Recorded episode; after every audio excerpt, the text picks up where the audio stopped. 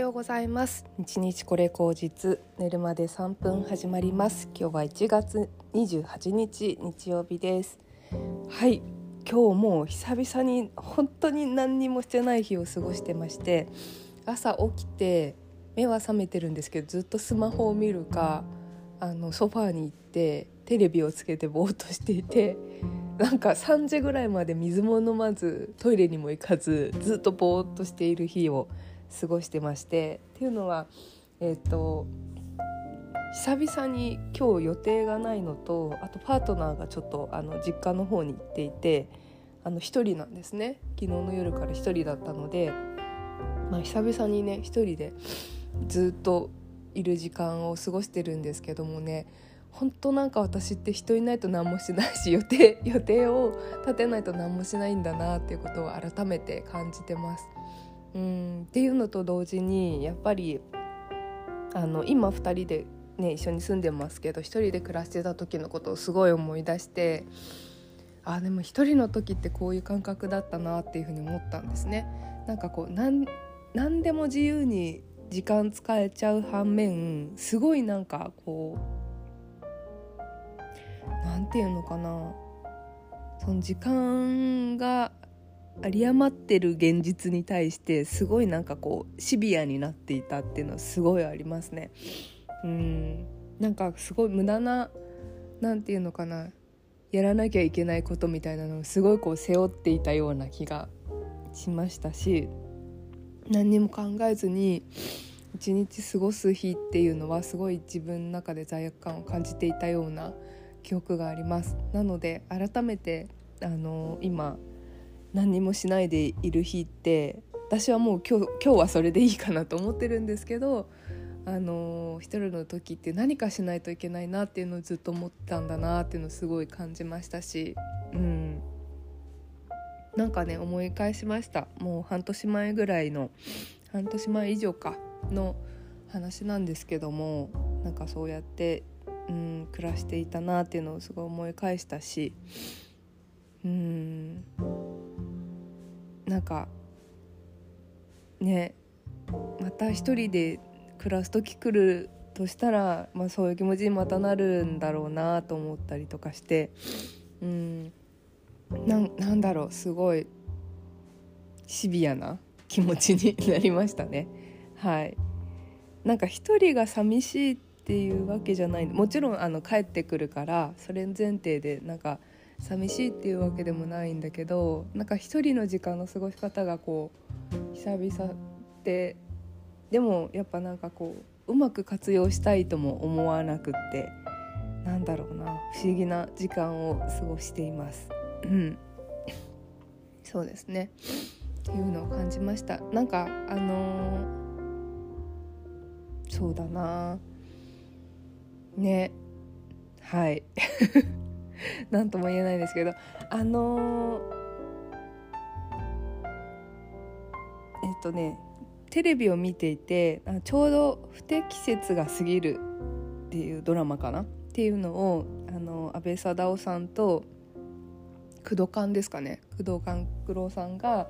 あの脚本書いててっていうドラマをちょうどねあの再放送で見てたんですけどめっちゃ面白くってあの昭和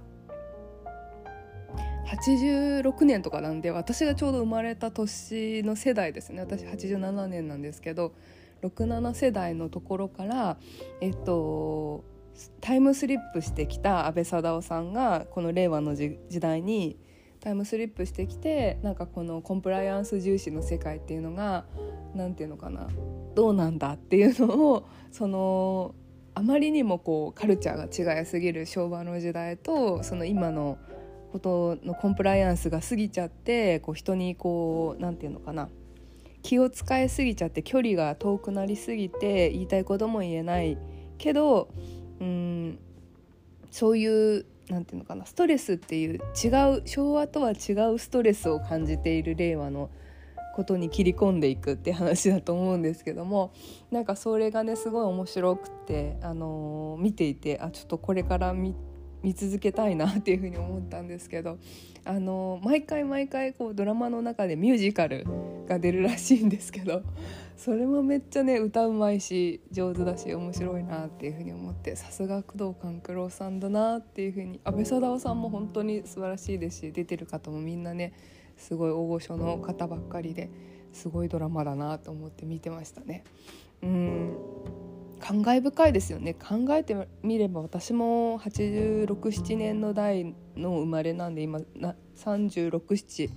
の世代だと思うんですけどもいや本当に私がやっぱ小学生とかの時とも違っているし生まれた時なんてもっと違ったんだろうなっていうふうに思ってね。ああそうそうだったんだっていうふうに思ったのと あとえっ、ー、となんだっけ？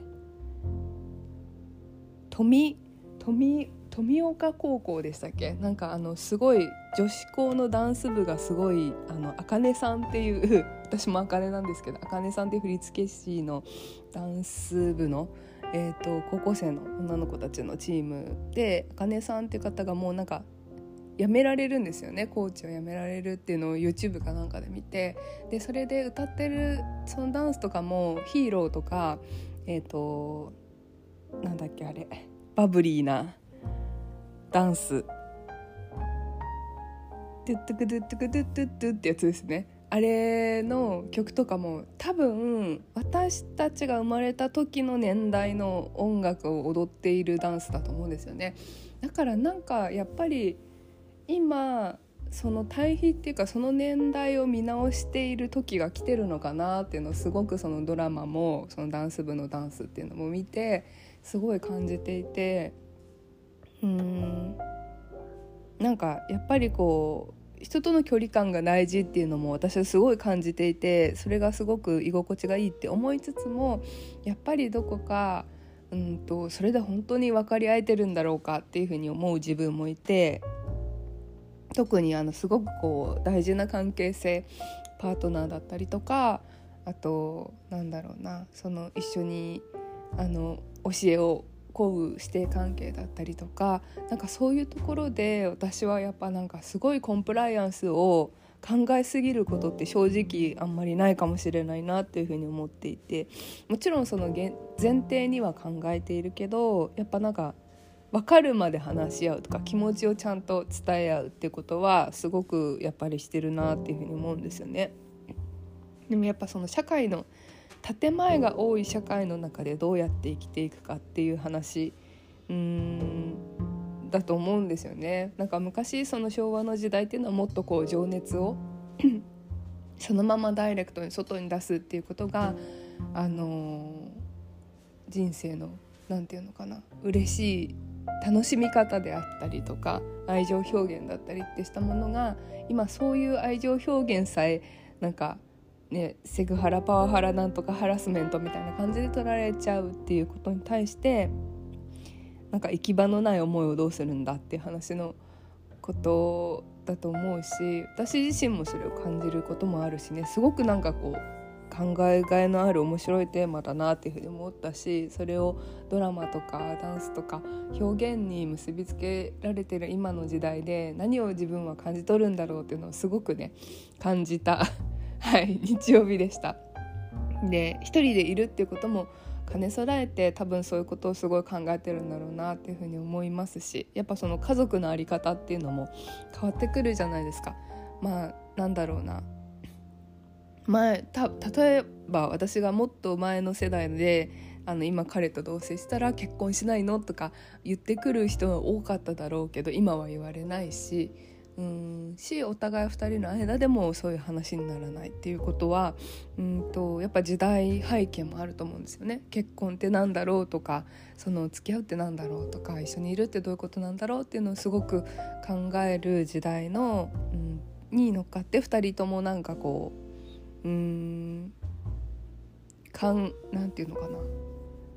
結婚がゴールって思ってないっていうのがそもそもあると思うんですよね。一緒にいることが大事っていうこととかなんかそういう価値観っていうのかな。そういうのをすごく感じたし今日パートナーがいないこの部屋の中で、うんと、過ごして感じることとか思うこととかもいろいろ感慨深いなというふうに思いました。はい。というわけで皆様今日も一日良い日をお過ごしくださいではではまた。